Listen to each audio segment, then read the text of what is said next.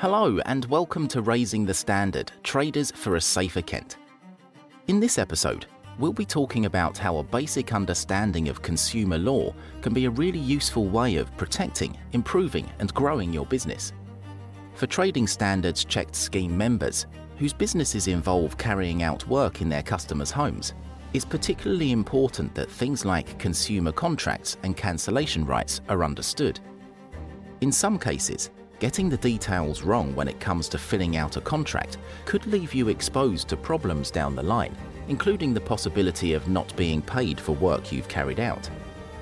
It's also important to have robust complaints handling procedures in place so that, if and when things do go wrong, both you and your customers are able to reach an amicable solution that will leave everyone satisfied and give your reputation a boost in the process. To explain the particularly important aspects of consumer rights, we spoke with Wendy May and Claire Robinson from Kent County Council's Trading Standards Business Advice Team. Wendy and Claire have a wealth of useful pointers and tips that can help your business thrive and avoid the penalties which poor customer service can bring. They explain why it's important to be aware of cancellation periods, the difference between different types of consumer contract, how complaints should be dealt with, and why online reviews are a really useful tool in helping you to improve your business. We'll also be getting some practical advice from Kelly Farrant, one of the Trading Standards Checked Scheme members, who talks about his experiences of setting up a business, why it's important to learn from your mistakes, and why a business built on honesty and integrity will always be in demand in its local community. We'll be rounding things off with suggestions for useful resources and further information. But first, Wendy and Claire explain what the Kent County Council's Trading Standards Business Advice Team does and tell us about some of the frequently occurring consumer rights issues they've dealt with.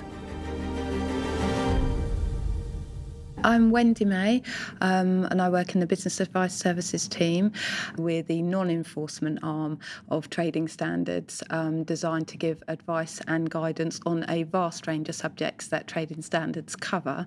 This can include um, customer service issues, cancellation rights issues, consumer rights issues, right through to cosmetic products, electrical goods, toy safety, and anything to do with food. My name is Claire Robinson. I'm a Trading Standards Officer and I work in the Kent County Council Business Advice Services team. I've worked for Trading Standards for about 17 years now. My, my background is in consumer complaints and consumer rights, so my, that's my specialism. Um, but I have worked in enforcement as well, doing product safety issues, and, and that's what we still do now. So we, we advise a range of businesses um, and, and, and the different needs, but we do do customer care and, and consumer complaints is one of our biggest areas. So, are there any frequent things that businesses come to you requesting advice around? Are there any things which, which tend to crop up all the time? Yes, there are. Um, we we not, when we're dealing with consumer complaints, so we get different types of advice inquiries. So, but the consumer complaint ones, which is might be the TS check members, may get more of these where they're getting into a dispute with a customer. So around that area, we, we get complaints about traders not turning up, um, not turning up on time, and we get complaints of them not tidying up the work that they've done. Sometimes superficial complaints like that we get, but we also get complaints about poor quality work as well. So yeah, those are the types of recurring things that we get. Communication is often a cause for, uh, it's a common cause for complaints or miscommunication. So, um, where somebody doesn't have the information they need, that creates an anxiety, which then creates a complaint. So, if businesses can keep in contact with their consumers, letting them know what's going to happen, or if they're late, why they're going to be late, and when they're going to be there, that can often help um, dealing with an inquiry, stopping it going into a complaint were, were, there any particular things which cropped up during the, the COVID pandemic and perhaps still now, which businesses were, were inquiring about more during the past year or two? More in terms of what the traders could and couldn't do. For instance, going into people's homes, were they allowed to? Was it safe to? We got a lot of um, advice inquiries about, you know, what they, what PPE people needed to use, to, you know, face masks, hand sanitizers, how close they could get. So it was more when we were getting inquiries, it was more around that type of thing with the COVID rather than actual disputes happening, um, I would say. Also, supply chain issues were quite a problem because um, what with Brexit and COVID, um, they weren't businesses weren't always able to get the parts and the, the bits of material they needed at, in the, the same time frame as they would normally, and so this creates a problem, and then that can lead to a complaint where it's not communicated to the consumer. But if, for example, if a business has got a lot of issues with supply chain issues, then there's a lot of consumers to get back to. So it's being able to manage that obviously a big part of what trading standards does is around enforcement and cracking down on businesses who, who get things wrong. But from the point of view of a business who is conscientious and determined to get things right, how can they benefit from having an understanding of, of the aspects of consumer law that apply to, to their business? I think understanding consumer law is very important for a successful business and understanding consumers what their requirements are um, and what within the law is expected I think is very important. And is better under better that businesses at understanding this the more successful they will become I think. So for example if a business visits a consumer in their home um, when they sign a contract they the consumer does have cancellation rights. But so if the if the trader knows about this and tells that to consumer then everyone knows where they are. But without that understanding of the law, you know, there's a potential that you could commit offences or you could, you know, make the consumer's experience less. So I think it is important for for businesses to have a greater understanding of the law, and it, and it would be beneficial or a benefit to them if they did. I think knowledge is power. Yeah. So yeah, the more you know, the, the easier it could be.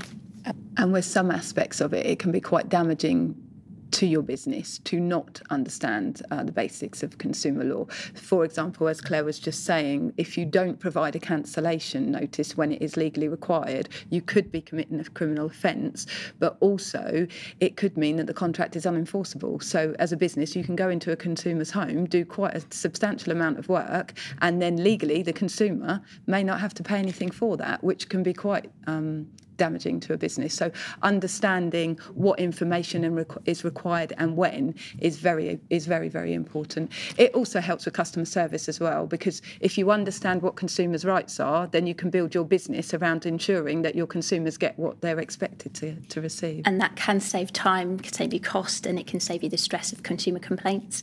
And so yeah, and it can promote a good company image.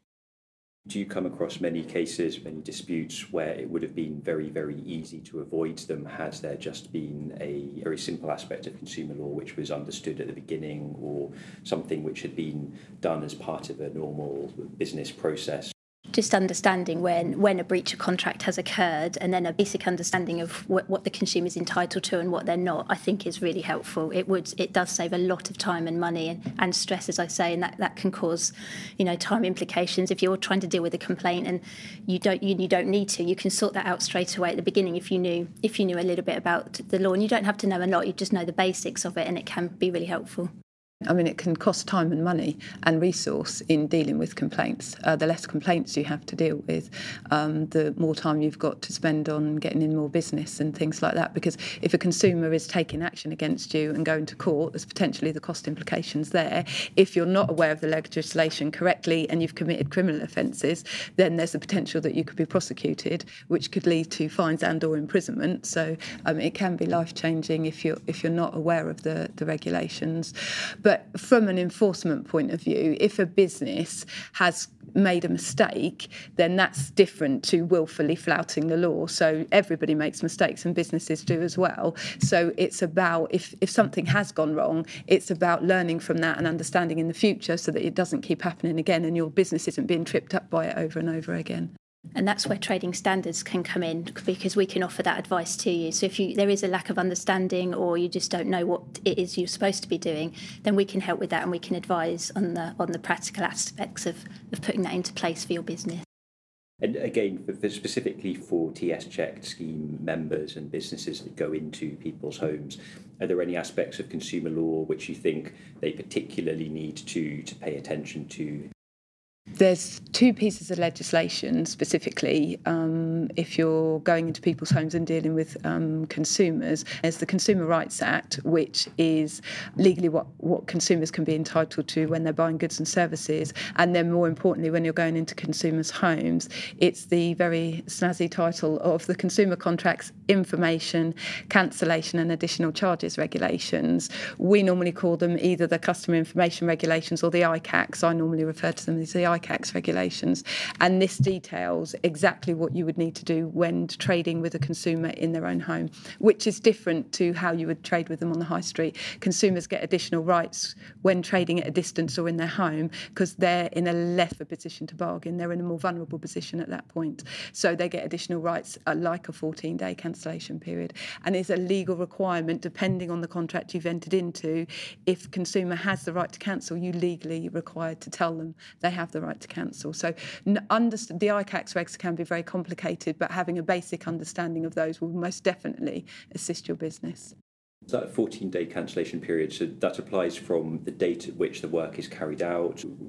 How, how does that work? It's so the cancellation rights start the day after the contract is made. So if, right. if the trader went round to the consumer's house on Monday and they made the contract there and then, the cancellation rights would apply. They'd have 14 days, and that 14 days would start the day after, so Tuesday, and they'd have 14 days from Tuesday until the following Tuesday, two weeks, um, and then yeah, they, they get that much time to cancel. You can, the consumer can ask for the work to start within the cancellation period. And if they do that, then they don't lose their right to cancel, but they will have to pay for any work that the trader does within that time frame and up until the point that the consumer cancels. So if the trader does start work, they should be getting the money for, for the work that they have done there up until the point the consumer wants to cancel.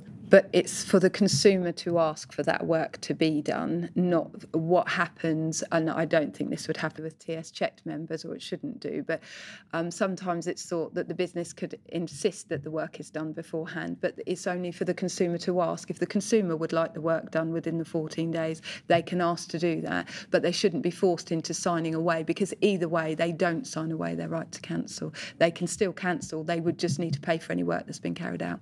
But if you don't provide the cancellation right when you should and you carry out the work, then the consumer may not legally be required to pay any money towards the work. Which is why it's Very so important. important to have an understanding of the regulations because technically there's technical things that could happen if you don't provide certain documentation to the consumer. So it's, it's very important.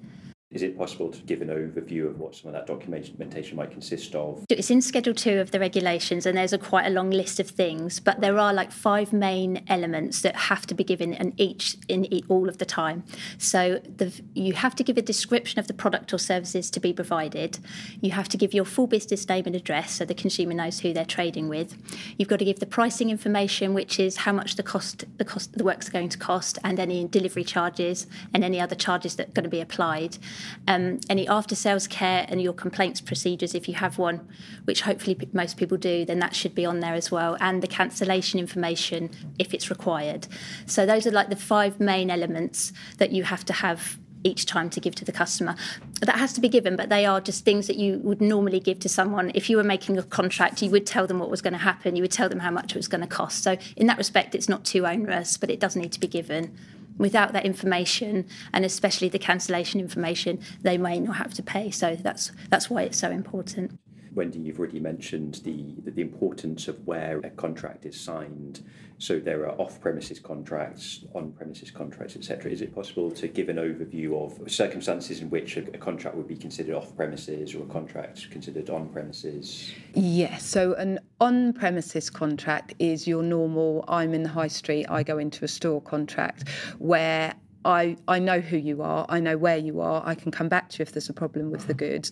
I buy something, I've already had a look at it, I know it's the colour, the size, whatever it is that I want. So I've got already access to a lot more information. So there, you don't need to provide anything additional because I have that information. But if I was buying online, then I haven't seen the product, which is why you then have 14 days to change your mind because I haven't tried it on. I don't know if it's going to go with my colour scheme in my kitchen, depending on what it was. Um, so you get additional rights when you're um, trading at a distance. So you've got distance contracts on premises, and then you also have off premises. Off premises is this is des- it's not designed to be onerous to businesses. It is designed to protect consumers because when you're going into a consumer's home, they're more vulnerable at that point. They can't walk away from you. They can't get out the store. You've got to leave them, and some people don't. So it's designed to help. Um, protect from unscrupulous traders, um, forcing consumers into doing something they don't want to. And so, there, if you go into a home of a consumer and they sign the contract there and then while you're there and they're there, then that's going to require cancellation rights. But if you go into a consumer's home, you have a look about, you leave the contract there for them, you walk away, and then the consumer then rings you up later, then you wouldn't have to give cancellation rights because the consumer has had time to digest the information, read the contract, read what they're getting, and then has made a decision whilst you haven't been with there with them um, to decide whether they want to go ahead. If you're in the consumer's home when the contract is signed, you need to give cancellation rights.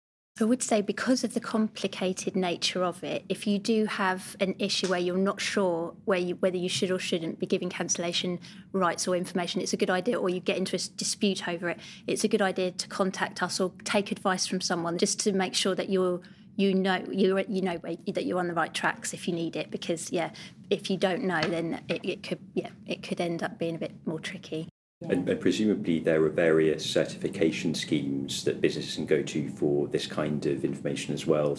Yeah, they're definitely useful. The trade associations give a lot of information. Like you've got the FS, the Federation of Small Businesses, you've got the Glass and Glazing Federation. They they're all very good and they've got a wealth of information and, and legal advisors have legal teams and they might be able to help you. So yeah, I would definitely recommend that. But you have to be a member probably to access that information. Although you can get quite a lot of it online for free. But um, but yeah, you have to be a member of those types of organisations to access their assistance and help. So yeah, being but being a member of that, those types of things is good. And sometimes they can be um, really useful because they're sector specific. Mm. So if you're a plumber, then they'll know more about plumbing than anyone else is going to know about plumbing. So if it's specific around something, then sometimes they can be really, really useful. Um, for legal advice, it's probably best to talk to your trading standards in terms of legislation itself. But for advice and guidance on practical ways of dealing with things, definitely trade associations could be good. Claire, you've already mentioned, I think, in, in passing complaints handling. I wonder if we could talk about that in a bit more detail. What, what would you say is the ideal complaints handling process that traders who go into people's homes specifically should should adopt? Yeah, complaints handling is an import, very important area. Um, and there's no better way to collect direct feedback from your customers than asking them, finding out what's what's happening, and you can find out, and then you can use that to improve your services. So customer complaints, although you don't want to get them, um, they are quite they can be quite useful to your business. So it's a good way, a positive way to look at getting a complaint is that you're going to get information about how to address some of the issues, good feedback, um, and how to you know move forward. So it can definitely enhance your business business, I would say. And according to research, customers who complain and and are not happy with the customer's company's response are almost 10% more likely to make a repeat purchase than the customer who doesn't complain. So if you've got a good complaints process and you treat the customer fairly, they're more likely to come back to you for repeat business because they trust what you're going to do with them next time. So I think customer complaints is very, very important. And there's sort of five key elements I would say that make an effective complaint handling process. And that would be acknowledge the complaint promptly, identify the problem, then look for a resolution and inform the customer of what that resolution is going to be, record the complaint and how you deal with it, and then follow up with the customer to make sure that they're satisfied. I mean, that won't, sometimes you're just going to get customers. We all know that you get customers who just want to, to have that argument, just want to have the fight. So those are, and hopefully those are few and far between. Most contracts go off without a hitch, and, and this all this legislation that comes into play is only necessary when things are being done wrong or badly, or, or the customer's not, you know, playing ball as well. So, so yeah, but I think in, but in terms of that customer, customer customer service and a, customer, a good customer complaints procedure is very important. Someone with first hand experience of running a business is Trading Standards Checked Scheme member Kelly Farrant, founder and director of pest control company Pest Tech Limited. Kelly spoke to us about the lessons he's learned over the years when it comes to straightforward communication with customers and dealing with complaints in a productive manner. He also explains how his previous career in the armed forces stood him in good stead for running a business that relies on discipline and personal courage. My name is Kelly Farrant. Uh, I'm the owner, director of Pest Tech Limited. We're a Maidstone based pest control business. We offer pest control services both uh, to the commercial and domestic market. Are there any common issues that you've encountered during your, your time of running the business? Yeah, I mean, absolutely. It is. Um, I, I, mean, I've been on this journey now for eight years. I, my business has been running for eight years, and I must admit, my background, 25 years in the army, I didn't know much about business. I didn't know much about contracts. I didn't much about not a lot really in in the way of running a business. Um, and a lot of what I've learned is is what's developed over the time through experience, through knowledge, understanding uh, of, and and and and living it, so to speak.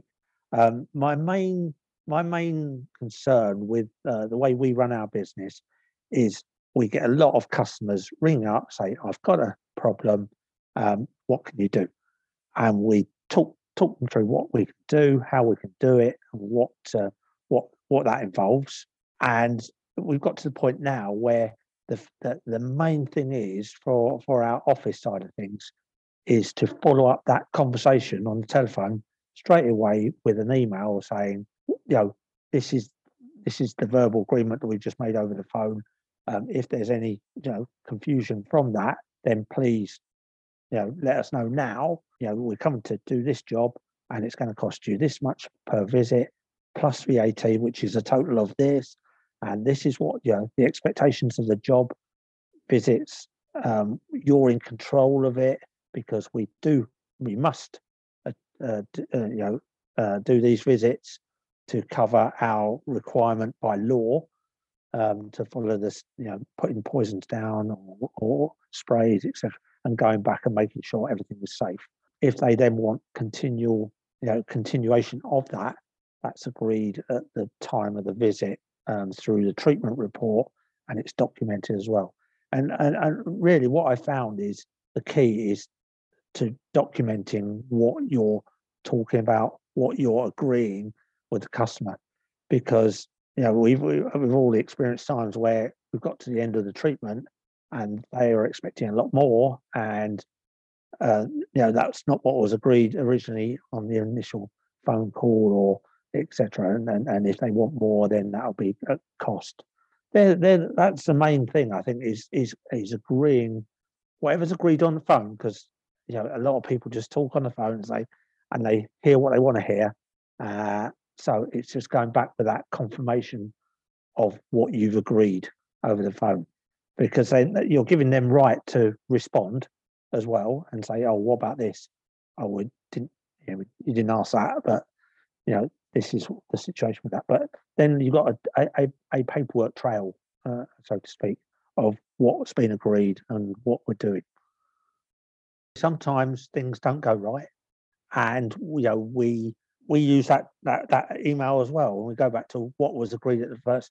And sometimes it's like, okay, yeah, that, yeah, you're absolutely right. It, it, gives you a level playing field. Then I feel uh, that that you, you can agree that that's what we spoke about. That's what you know the cost is covering. If you want this, it's going to be more, or or what you're getting for your money do you find that perhaps you pay particular attention if a customer say doesn't speak english as a first language or if perhaps they seem when you initially speak to them like they're not really taking in the information? Would you say you sort of focus more on on on ensuring that they fully know what they're getting? 100% so if you think about what we do um, if if someone's absolutely petrified so much so that they want someone there now because they've got a rat in the kitchen or uh, they've just seen a mouse they are not listening um, to everything they're not um, taking it all in. They are, you know, thinking about their situation uh, of is that mouse going to poke his head around the door whilst I'm talking to you. So uh, absolutely key um, as a is to get, you know get get something on an email straight after the conversation. Part of our sort of uh, systems processes um, is to follow up with an email to just to make sure. And, once again, the the um, the, the rights uh, the rights of them for example, we do get a lot of cancellations. Unfortunately, people think that it's fair to make a booking and then not be there, and we have we have a a charge for that. It's not a, a full visit cost, but there is a charge for that because we've you know we've gone and done exactly what we said we was going to do, and uh, so it's it's it's also following up on on that. So at the end of uh, when we're raising the bill, and they say, "Well, why are you charging me for that? I wasn't there." yeah, I know you wasn't there, but as per our email, that was agreed. Um, you know, you, you wasn't there, although you booked the appointment. So unfortunately, that wasn't our fault. But we do give them also the the if you contact us within 24 hours, um, then then we can uh, rearrange that at no cost. So it's a it's a great it's having those small uh, agreements, shall we say, in writing that you know you can say we did say, and you know you you've got it in black and white, and you email back to say you confirm. Do you have any any advice for other businesses when it comes to dealing with complaints? We we recently had a complaint. We don't we don't get many. I, I must admit because we do, you know we do exactly what we say we're going to do, and and we have the, you know our systems in place to to to cover that. Um, you may have a disgruntled customer because they haven't understood or read, and they although they've responded to say they they understand it, but um, we we found out from the customer that he was not happy by the only way we found out was because he left a review, a poor review.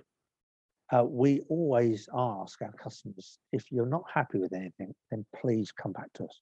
Let us know um, because that's our opportunity to say, well, look, you know, we did say right at the start, you know, that we asked you, we, we told you what we we're going to do, and you agreed with it, etc. Or gives us a right to reply, um, and and and and not so much, uh, it, to, hopefully to to mitigate that that whole um, unhappy customer by, by explaining the reasons why or what's gone on, etc. But um, um, I set up my business on the values, you know, same principles as the armed forces, you know, in, in much as the uh, same values and standards. So, you know, we're working on respect for others and uh, integrity, loyalty, selfless commitment, um, personal uh, courage and discipline to do the right thing, and all those sort of things. And also the standards, which are the lawful, appropriate, and um, you know, totally professional. I think for my advice to anyone in, in you know setting up a business or or, or run, running a business is to have a look at those values and standards. Make sure that you run your you know you run your business to them. If you follow those, uh, you know the moral courage to do the right thing. A, a common complaint, you know, we may break something whilst we're doing something, or we may stain something uh, whilst we're spraying, or something like that. And and we make it as, try and make it as clear as possible um, but sometimes things happen, and and it's having that moral courage to do the right thing and say, actually, you know, we broke your loft hatch as we was going up into your loft to treat you. So that's our responsibility. We'll get that sorted, uh, and we'll get that repaired. Um, so, yeah, I mean, it's ha- having those values and standards, and and also um, explain to the customer that if any time they're not happy, that they at least make contact with the office so we can at least you know sort of look at the problem because nothing worse than finding out third hand by reading a review that a customer's not happy that you don't know anything about and that's the first you found out about it. Next wendy and claire talk about the importance of reputation and why online reviews even bad ones are a really useful way of learning about areas where your business is getting things wrong and how to put them right Wendy, everyone can review a, a, company anywhere on social media, on Twitter, etc. There's all of these review websites. Would you say that having a, a good complaints handling procedure is not just a, a, legal requirement, but it's also it makes good business sense to try to learn from your mistakes if you're a business? Absolutely, and that is what I would advise every business to do. Use those websites, go on those websites, have a look at the complaints, find out what the areas are, see where you can find out what's most complained about about your nobody wants to see the complaints, but that is the way that a business can learn more than anything else is finding out what's wrong and then think so you get four or five complaints and three of them are about the same thing, then you can think, oh, we have an issue there. And it might be it's an issue with a particular salesman or a supply chain line, but then you can deal with it and you can deal with it effectively. And then where you had a problem, you no longer have a, had a problem. There was a company that we dealt with a few years ago. It was quite a few years ago now, and they had it, uh, lots and lots of complaints, lots and lots and lots of complaints, uh, to the point that we were going in to visit them. But then when we got there, we've gone in to visit them because it's going wrong and we're looking at enforcement. But actually, it was just a customer service issue when we got there, and we were able to, through discussion and through them taking on board what we were saying, completely turned the company around. And then it became a, a viable company with half the complaints it had had before. So it is just a question of looking at it. And those sites are a massively useful tool for businesses um, if they're willing to take the time to look at it. It's a, really is a good way of, of assessing things and changing your com- customer complaints process. If people are saying, oh, we couldn't get through, then make sure that people can get through. But often communication is the biggest issue.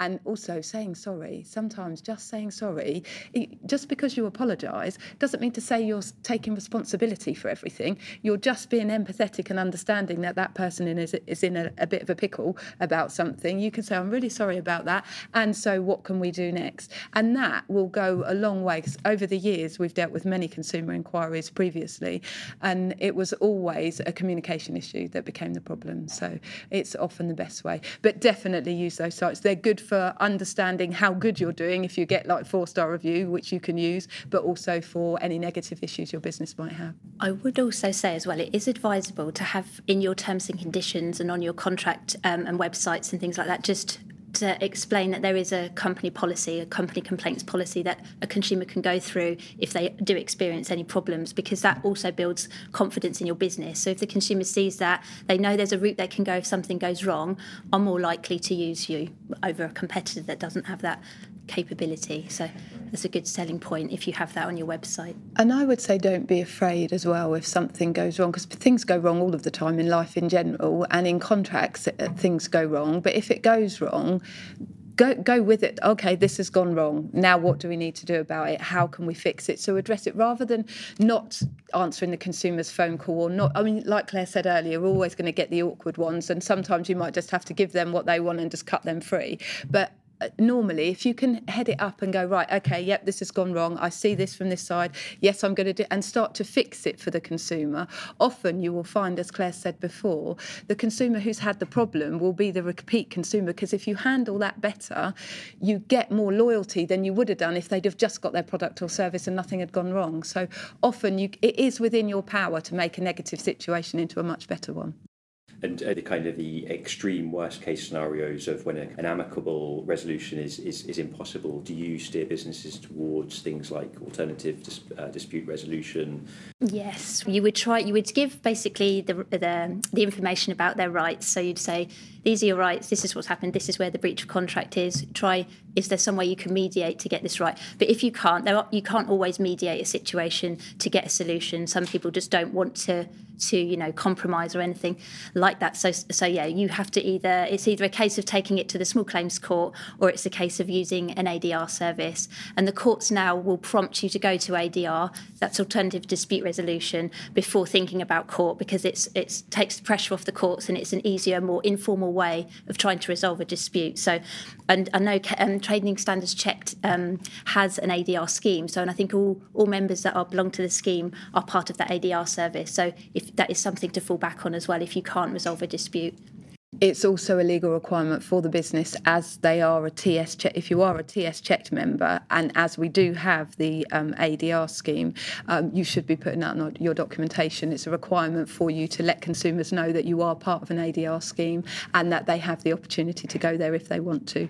And off, I mean, it's the best way to go. Um, it's the cheapest way um, to go often, and it's the quickest way um, to go. Um, often, uh, lengthy court cases are not what either the consumer or the business would need needs. So, um, and also the courts specifically require, like, they want to see that um, a negotiation has tried to take place before it goes through the court process. So the court would always be the last resort.